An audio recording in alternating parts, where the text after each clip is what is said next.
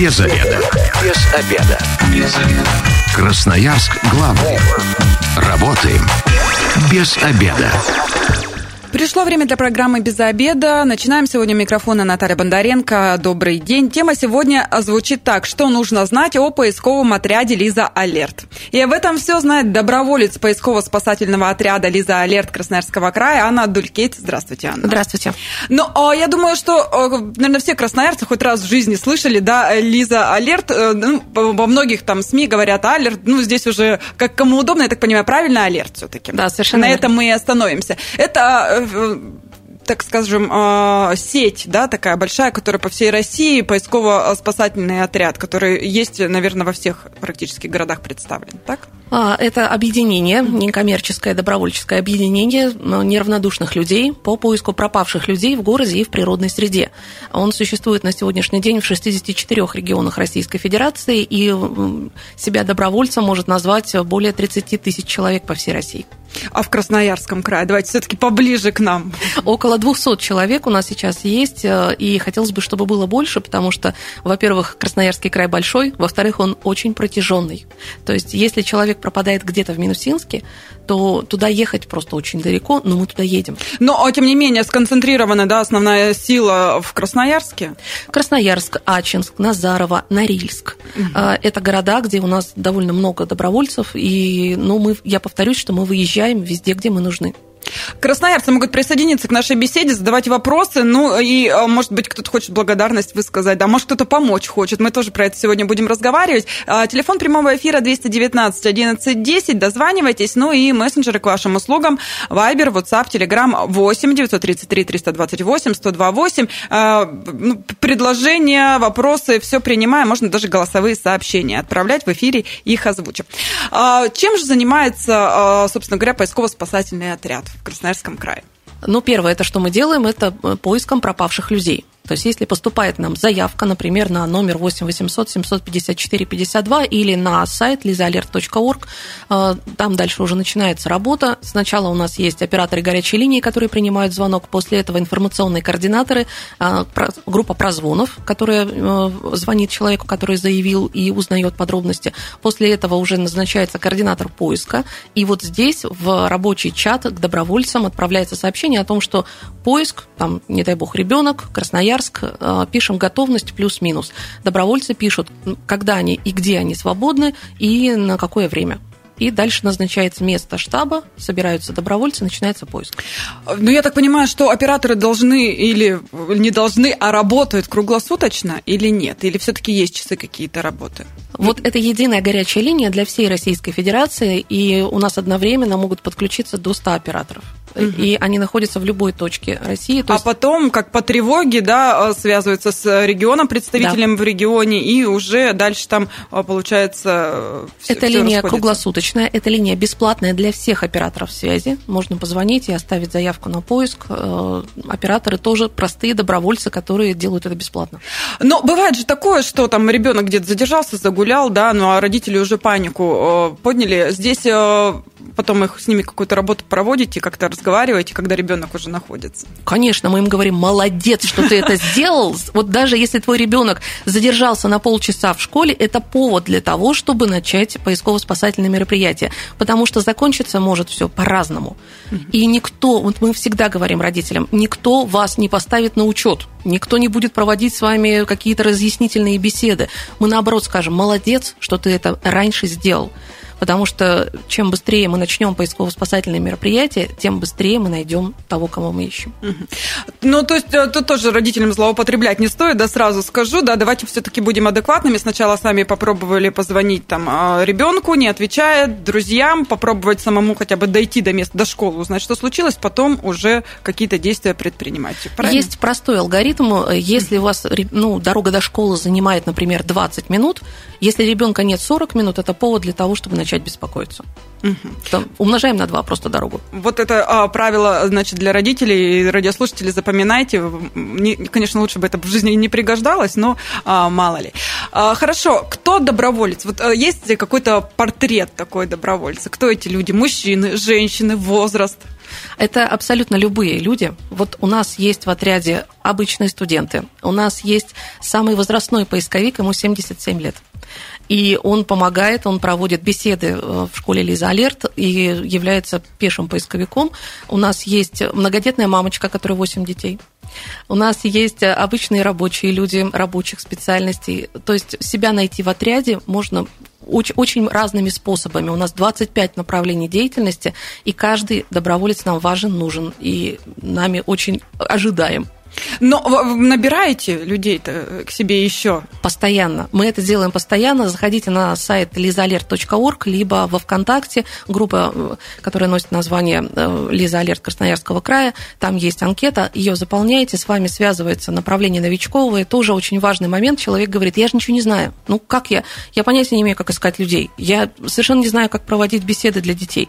Для этого у нас есть направление новичковое, которое рассказывает, как проходят поиски. У нас есть учебные поиски, у нас есть лекции, семинары и тому подобные мероприятия. И уже после того, как человек более-менее подготовился, он может для себя выбрать какое-то направление в отряде. Но если ты вчера заполнил анкету, а сегодня поиск, ты можешь выехать на поиск. Потому что на поиске работает... Стажировка такая сразу, да, проходит некая? Это не стажировка, это нормальное участие, потому что у нас есть старшие поисковых групп, в составе которых вот, они руководят поисковой группой, и они помогут на поиске, расскажут все, как надо делать. То есть, когда нас спрашивают, а когда можно на поиск выехать?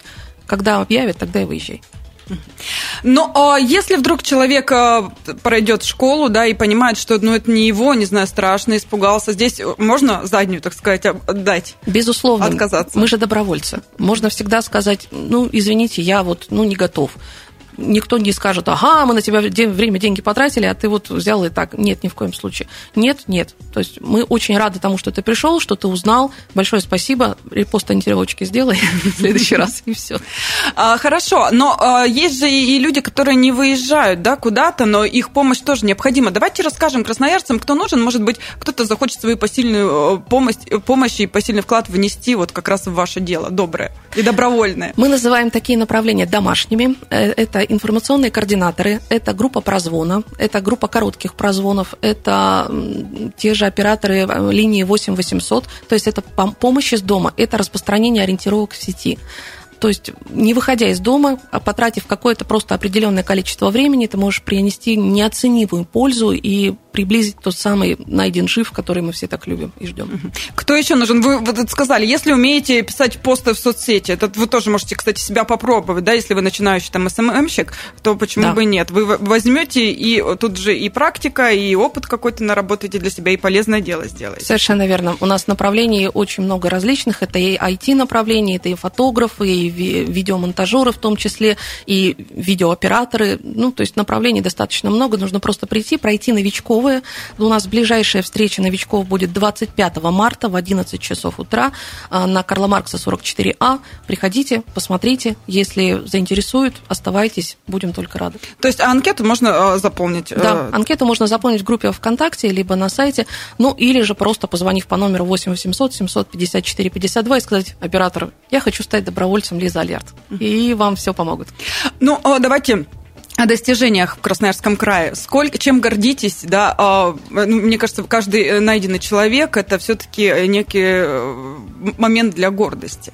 Во-первых, это для гордости момент. Во-вторых, мы очень радуемся тому, что внутри отряда развиваются наши добровольцы, и их отмечают грамотами и медалями всевозможные ведомственные организации. И мы очень рады тому, что люди, в принципе, находят время и возможность, потому что сейчас время непростое. Вообще, когда оно было простое, но тем не менее, сейчас еще сложнее. Но люди приходят и отдают самое ценное, что у них есть, собственное время для того, чтобы помочь другим. И мы ими каждым отдельности и всеми вместе очень гордимся. Ну, так результаты давайте. 6 лет существует в Красноярске. Сколько нашли? Найдены, в смысле, по самому поисково-спасательному отряду в целом.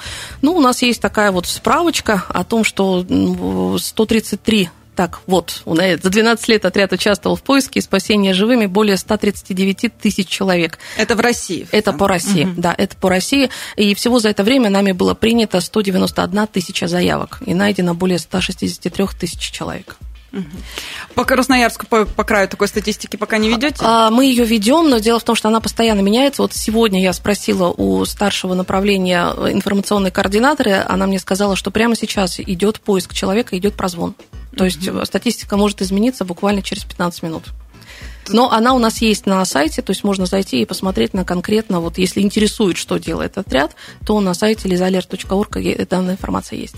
Многие не понимают, как вообще вы сотрудничаете с какими-либо ведомствами, да, там, с полицией или с МЧС. Бывает такое, что вам говорят, не мешайте, отстаньте, или наоборот, всегда говорят, ребят, помогайте, очень нужны. Есть определенные случаи, когда добровольцы не только помогают, но и мешают. Поэтому есть нормативно определенные действия, в которых добровольцы не имеют права участвовать. И, наоборот, есть моменты, когда полиции нужна помощь добровольцев. У нас подписаны соглашения и с МЧС, и с полицией. И мы работаем, когда есть необходимость и когда мы не мешаем. Ну, а вообще, как правило, обращаются сначала к вам, а потом в полицию? По-разному. Бывает по-разному. Но вы параллельно, да, я так работу понимаю, начинаете, и потом уже там, что есть, связываетесь, какие-то свои данные даете, да, если у вас есть какие-то зацепки. Так работаете. Но полиция, я так понимаю, с вами зацепками своими не особо делится. Нет. 219-11-10, телефон прямого эфира. Можете дозваниваться, задавать свои вопросы. И мессенджеры к вашим услугам 8-933-328-1028. И тоже хочется узнать у красноярцев, готовы вы потратить свое свободное время для того, чтобы вот помочь, например, найти человека в лесу. Я так понимаю, что сейчас начинается такая горячая пора, лето, да, зимой попроще, посвободнее. Да, у нас зимой поменьше выездов в природную среду. Я не могу сказать, что их нет совсем. Они есть, люди теряются и зимой.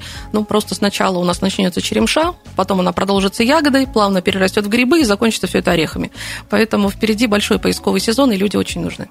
Ну, и еще же клещи тоже начнутся. Я так понимаю, что все-таки доброволец спасательного отряда должен быть подготовлен к этому морально и физически, потому что иногда и по лесу приходится ходить не один километр.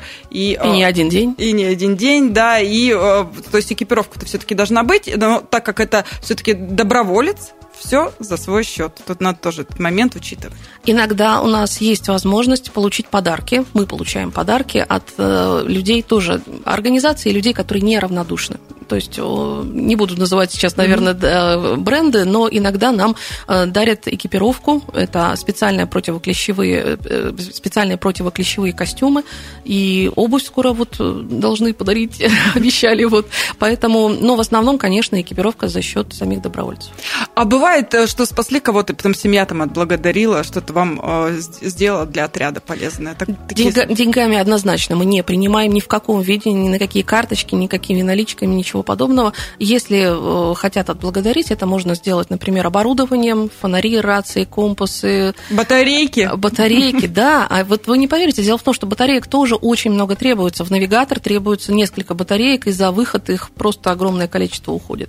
Поэтому очень требуется бумага, скотч, если так вот.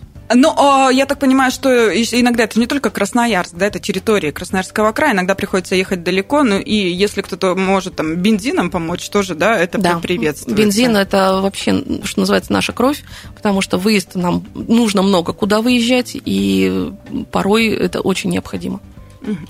А еще у меня такой вопрос. Если кто-то из отдаленных там, деревень хочет принять участие в отряде, да, вступить в отряд, то, собственно говоря, как они могут это сделать? Приехать в Красноярск, не у всех есть возможность и пройти вот это самое обучение. У нас есть онлайн-обучение, то есть это даже не то, чтобы оно обучение, это просто вот новичковое, так скажем, собрание. Оно вот совсем недавно проходило у нас 11 марта и очень скоро будет снова, поэтому вступите в группу во ВКонтакте, и там вы сможете увидеть объявление и поучаствовать в любой точке Красноярского края, где бы вы ни находились, вы можете и научиться, и помогать. Ну и затем уже тогда ждете, по тревоге вас поднимут. И, кстати, в ночное время люди также легко собираются. Все же наверняка работают, есть же основная работа, то есть это же в любом случае в свободное свое время тратить на это. Главное, как бы, правило добровольца: можешь — едешь, не можешь — не едешь. Мы всегда, когда в тревожный чат падает заявка, мы пишем плюс или минус. То есть, если ты не можешь, пишешь минус, и никто тебя не осудит, не будет никакого партийного разбора, и не будет потом общественного порицания. Можешь, выезжаешь, спасибо. Ну и вы же еще делаете такое, на мой взгляд, очень важное, незаменимое дело. Это у вас есть школа, и вы работаете как со взрослыми, так и с детьми. А в частности, меня вот заинтересовало, сейчас тоже такая напряженная пора, дети у нас любопытные, то на лед куда-нибудь выскочат, то еще какую-нибудь шалость придумают, то заблудятся где-нибудь. Тепло, пошли гулять и не заметили, заблудились. Так вот, я так понимаю, что вы ездите по школам. Как это происходит? Заявки школа или определенный класс приглашает? Как это все сделать можно? Может, сейчас кто-то из родителей инициативных услышал и хочет, чтобы вы компетентную лекцию прочитали для их детей? Направление называется «Школа Лизалерт». Там опытные поисковики, то есть люди, которые не один раз участвовали в поисково-спасательных мероприятиях и знают, о чем они говорят. Беседа написана в сообществе с психологами, то есть те же самые поисковики и психологи написали небольшую, скажем так, беседу для того, чтобы детям дать понятные и простые алгоритмы для действий в нестандартных ситуациях. Что мы рассказываем? Как себя вести, если ты потерялся в торговом центре? Что делать, если ты потерялся на улице, в транспорте? Что делать, если незнакомый человек к тебе подходит и пытается там сделать то, что тебе неприятно, или пытается тебя увести? Что кричать на улице, чтобы взрослые обратили на тебя внимание? Потому что, как правило, мы видим, капризничает ребенок, маму пожалели, ай-яй-яй, там, или папу, ребенок капризный. А на самом деле это чужой человек вел его. И были такие случаи, когда детей уносили чужие люди, потом по камерам это видят, дети не кричат, а взрослые не обращают внимания. Мы поподробнее об этом и несколько советов дадим уже в следующей части программы. Пока прервемся, у нас небольшая рекламная информация. Без обеда. Возвращаемся в студию программы «Без обеда». Напоминаю, что сегодня у микрофона Наталья Бондаренко. Вместе со мной в студии доброволец поисково-спасательного отряда «Лиза-Алерт» Красноярского края Анна Дулькеть. Здравствуйте еще раз. Здравствуйте. И, собственно говоря, мы и обсуждаем, что нужно знать о поисковом отряде «Лиза-Алерт». Радиослушатели, можете присоединяться к нашей беседе. 219-11-10, телефон прямого эфира. Я хотела бы спросить, да, вы вообще готовы быть добровольцем и помогать в поисках? Ну, тут же тоже еще такой психологический настрой очень важен для добровольцы, потому что это хорошо, это здорово, когда успеваем, но страшно и, наверное, больно, и для многих это, ну, психологически тяжело, да, когда, к сожалению, случается какая-то трагедия. И в этой связи хотелось бы тоже спросить, работа психологов потом с поисковиками какая-то ведется? Да, у нас есть направление психологов, это психологи-добровольцы, которые тоже помогают. Добровольцы. Да, они тоже добровольцы, у нас все добровольцы. У нас кинологи-добровольцы, вертолетчики-добровольцы, все. И они помогают, если поисковик понимает, что вот после какого-то определенного момента ему нужна психологическая помощь, он может за ней обратиться внутри отряда. Но психологи помогают только добровольцам. То есть они не работают с потерявшимися, не работают с их родственниками, они работают именно с добровольцами «Лиза-Алерт». Но часто вообще такое бывает, что именно нужна такая помощь после как раз работы. Я так понимаю, что и тут, опять же... Могу сказать только за себя, мне нет. Как надолго затянется работа, никто же никогда не знает. Никогда не знаешь. Да, к сожалению, когда мы выезжаем на поиск или когда мы начинаем поиск, он всегда же, не всегда же поиск может быть с выездом. Иногда это просто информационный поиск, иногда это поиск, который провели мы, вот поисково-спасательные мероприятия на месте. После этого штаб снялся, но поиски продолжаются. Мы продолжаем обзванивать, мы продолжаем получать какие-то свидетельства, в том числе из сети интернет, почему важно делать ориентировки и репосты, потому что люди могут увидеть и среагировать, и понять, и совершенно в другом регионе человек может уже находиться, там его увидят и передадут информацию сюда, и мы поедем и поможем. Я еще напоминаю, что также с нами можно связаться с помощью мессенджеров, Viber, WhatsApp, Telegram, 8-933-328-1028, пишите, можно отправлять голосовые сообщения. Мы первую часть закончили все-таки на том, что школа у вас есть своя, которая очень полезна, и школа «Лиза-Алерт», и она и для взрослых есть, и для детей, но мы начали про детей, потому что сейчас это очень важно, и меня вот тут памятки различные принесли. Очень важно для детей, я вот однозначно своему сыну сегодня скажу, помни трио «Остановись, оглянись, окрикни». Мне кажется, это супер правило, которое, ну, наверняка, если вдруг где-то ты даже в торговом центре там ворон засчитался и от родителей отстал, Это понимаете, тебе поможет. Вот наша культура говорит о чем? О том, чтобы ребенок тише, не кричи, тише, веди себя, ты мешаешь всем. Когда наступает критический момент, ребенок не может закричать. И на вот наших профилактических беседах мы как раз и учим детей крикнуть. И вот прямо в школах, и прямо в библиотеках мы кричим «Мама!». И ребенок с удивлением понимает, что иногда кричать можно и нужно. И его никто за это не накажет и не скажет, что он невоспитанный, чтобы он замолчал. И это важно, чтобы ребенок знал о такой возможности у себя. Ну и потом, если чужой что-то пытается с ним сделать, незнакомый человек, нужно кричать «Ты чужой, я тебя не знаю». И тогда окружающие поймут, что тебе нужна помощь, ну а тот, кто это делает, может быть, стушуется и уйдет, и беды не случится. Главное, чтобы ребенок знал, что такая возможность есть. Кстати, вот про то, что кричать «ты чужой», я первый раз сейчас от вас услышала. Обычно везде говорят «кричи пожар», и люди тогда... А человек оглянется, пожар не увидит и скажет «О, мальчик, который кричит волк». То есть вот тоже для родителей скажите детям, если что-то, подобная ситуация происходит, кричать «ты чужой, я тебя не знаю». Да, и тогда взрослые поймут, что происходит что-то не очень хорошее. Но тут же еще тоже такой важный момент, не ко всем взрослым стоит подходить, если ты потерялся, потому что, ну, люди бывают разные. Совершенно верно. Если ребенок потерялся в торговом центре, ему нужно обратиться к сотруднику вот этого торгового центра. Это может быть продавец, кассир, охранник или полицейский. Если же на улице, то ко всем этим людям прибавляется еще человек с ребенком. Мужчина или женщина, неважно, главное, чтобы он был с ребенком, потому что если ему уже ребенка доверили, значит, он знает, что делать, и таким вот образом среагировать. Но научите своего ребенка, и первое домашнее задание, которое мы даем всем детям, выучить наизусть номер телефона мамы или папы. Зачем? У меня же он есть, вот здесь забит, я нажал «мама» и позвонили. А если с телефона села батарейка, его украли, он сломался, да неважно, ты забыл его дома на зарядке. Если ты не знаешь номер телефона родителей наизусть, ты не сможешь тем людям, которые хотят тебе помочь, назвать его и тем самым маме сказать. Ну, и фамилию, имя, хотя бы отчество, и родители, и свое тоже желательно запомнить. Ну, да, но дело в том, что телефон, он проще. Вы быстрее свяжетесь с мамой, и таким образом... И лучше выучить два номера, потому что вдруг мама там бегает и не вдруг видит. У мамы разрядился телефон, она совершенно его забыла верно. На зарядке, да, и так далее. А второй телефон точно сработает. А и еще такой важный момент, тоже из памятки увидела. Оказывается, стой на месте.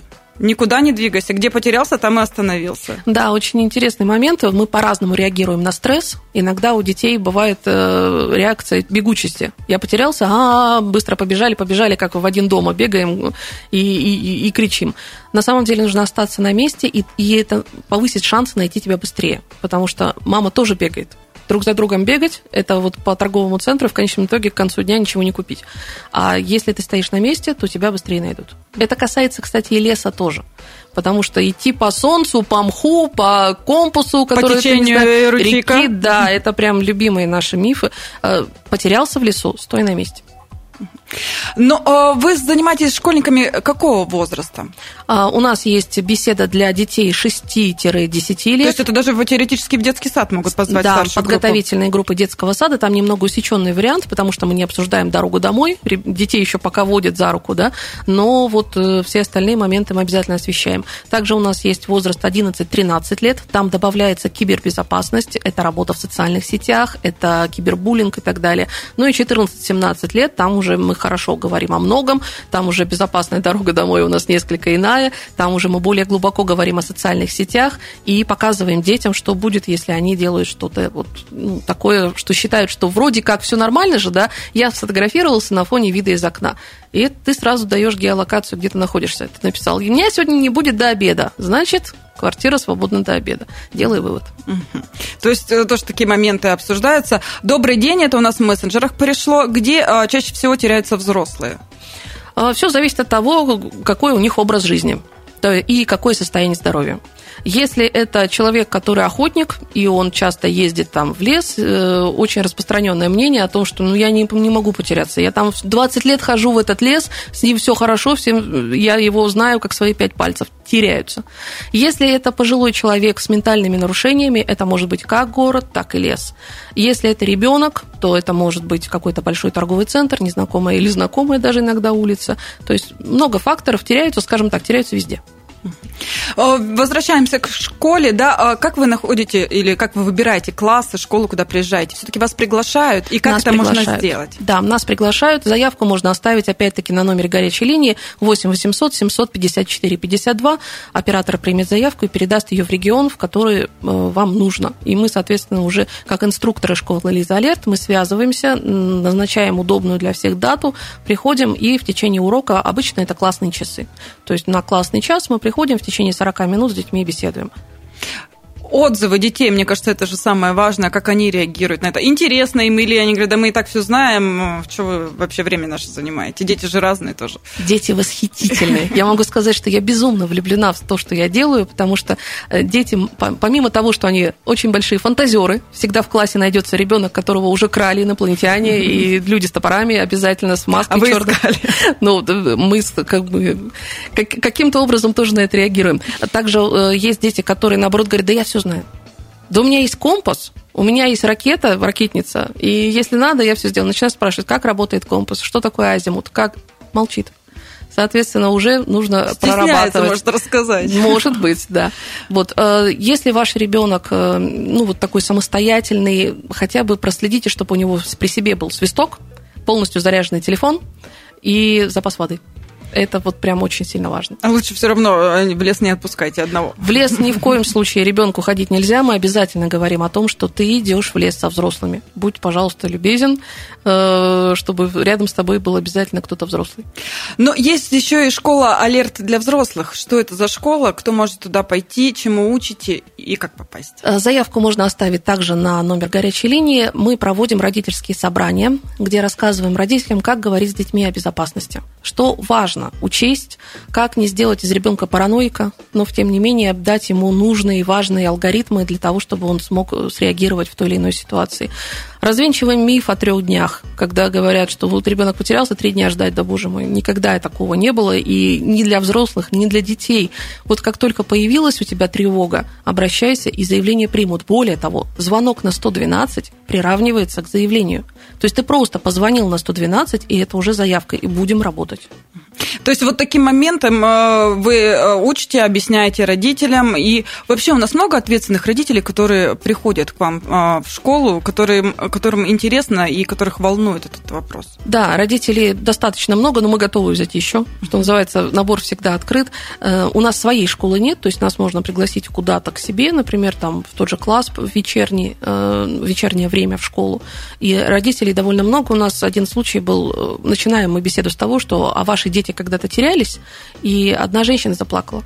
Она вспомнила, когда это случилось, вспомнила свои ощущения, и она была очень рада тому, что она пережила это, и в другой раз она уже станет более, скажем так, подготовленной ко всему этому, и ребенка подготовит к тому, чтобы ничего не случилось, ну, потерялся, ну, всякое бывает. Но быстрее нашли, без каких-то последствий, и в том числе и для ребенка это тоже большой стресс. И она, уже пережив это, пришла, чтобы в дальнейшем... Да, чтобы понять, каким образом и что сделать. И еще тоже такой важный момент. В школе уже вы обучаете, если у вас родственники страдают, да, там, потерей памяти, да, если у них есть какие-то заболевания, как правильно себя вести, как сделать так, чтобы они не потерялись. Да, я так понимаю, что вот такие уроки проводятся. Да, направления у нас есть для пожилых и для их родственников. Мы там рассказываем о том, как правильно записочки, и надо ли вообще эти записочки ложить с номерами телефонов и адресами, что такое браслеты, и каким образом с родственниками разговаривать, и, ну, вот сейчас просто говорить, наверное, времени уже не будет. Очень, очень хотелось бы, чтобы люди сознательно к этому подошли, захотели посетить это мероприятие, и там для себя много интересного тоже найти. Ну, хочу отметить, что в последнее время очень часто, да, там в соцсетях везде говорят о том, что пропал взрослый человек, пожилой, там, нуждается в медицинской помощи и так далее. Чтобы как раз таких моментов избежать или чтобы облегчить поиски, вот как раз и стоит посетить вашу школу, чтобы понимать, как действовать, какой алгоритм. Да, совершенно верно. Но время программы к концу подходит. Красноярцам еще раз напоминайте, по каким вопросам и где с вами можно связаться? Может быть, кто-то действительно захочет стать добровольцем, попробовать себя, да, свои силы. Чтобы стать добровольцем, нужно всего 2 правила. Первое, вам должно быть больше 18 лет, и второе, вы должны быть трезвым во всех отношениях. Все остальные условия, физическая форма, пол, образование, возраст не важны. Вы можете быть полезны в поиске пропавших людей в 25 направлениях, которые есть в отряде «Лиза Алерт». Приходите, всему научим. Очень будем рады вас видеть 25 марта в 11 утра на Карла Маркса 44А. Главное желание.